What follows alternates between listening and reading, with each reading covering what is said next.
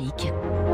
3 minutes pour la planète. Bonjour Baptiste Gaboriau. Bonjour Dimitri, bonjour à tous. Ils sont près de 80 spécialistes à se lancer aujourd'hui et pour 3 semaines dans une nouvelle expédition scientifique. Alors, ils ne sont pas en Amazonie ou en Antarctique où vous nous emmenez régulièrement Baptiste, mais en Corse pour la mission La Planète Revisitée. C'est un programme d'exploration de la biodiversité méditerranéenne, jusque-là assez largement ignoré.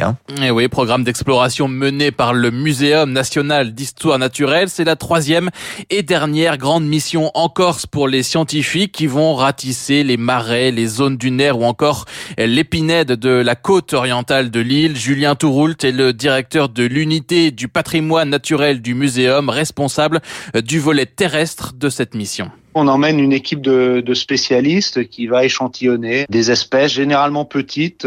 Ça peut être des mouches, des guêpes et abeilles, des scarabées, des araignées. Et du côté plutôt botanique, on va s'intéresser par exemple aux lichens.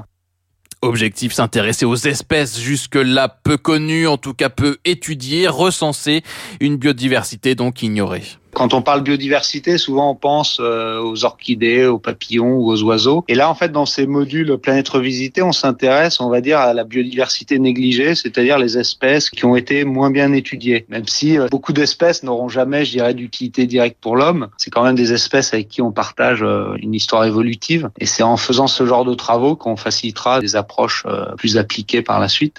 L'inventaire du vivant est une tâche immense. On estime aujourd'hui qu'il existerait sur Terre 10 millions d'espèces, mais seuls 2 millions sont aujourd'hui connues et décrites. Pour beaucoup d'autres, les connaissances sont lacunaires. Il faut donc dépeindre cette biodiversité, actualiser aussi les données grâce notamment au séquençage ADN que vont pratiquer les scientifiques sur cette mission. La technique d'étude des espèces s'est modernisée ces dernières années. Par exemple, on peut prendre un échantillon d'eau aujourd'hui et puis séquencer les fragments d'ADN qu'il y a dedans pour savoir les espèces qui ont vécu dans ce milieu. Et ces nouvelles techniques, elles nécessitent d'avoir des librairies de référence de bonne qualité, c'est-à-dire qu'on sache associer une espèce à une séquence d'ADN. Et donc nous, dans ce qu'on va faire en Corse, c'est augmenter ces librairies qui pourront être utilisées par d'autres chercheurs dans des programmes d'études de la biodiversité.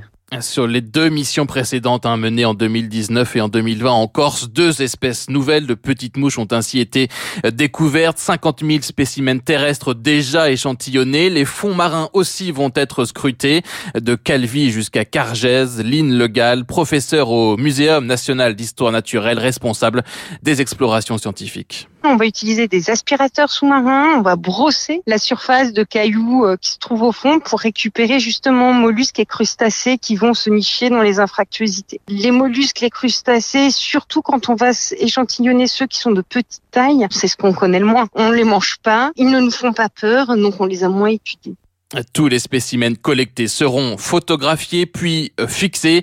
Ils rejoindront ensuite les immenses collections du Muséum National d'Histoire Naturelle. Merci Baptiste Gaboriau.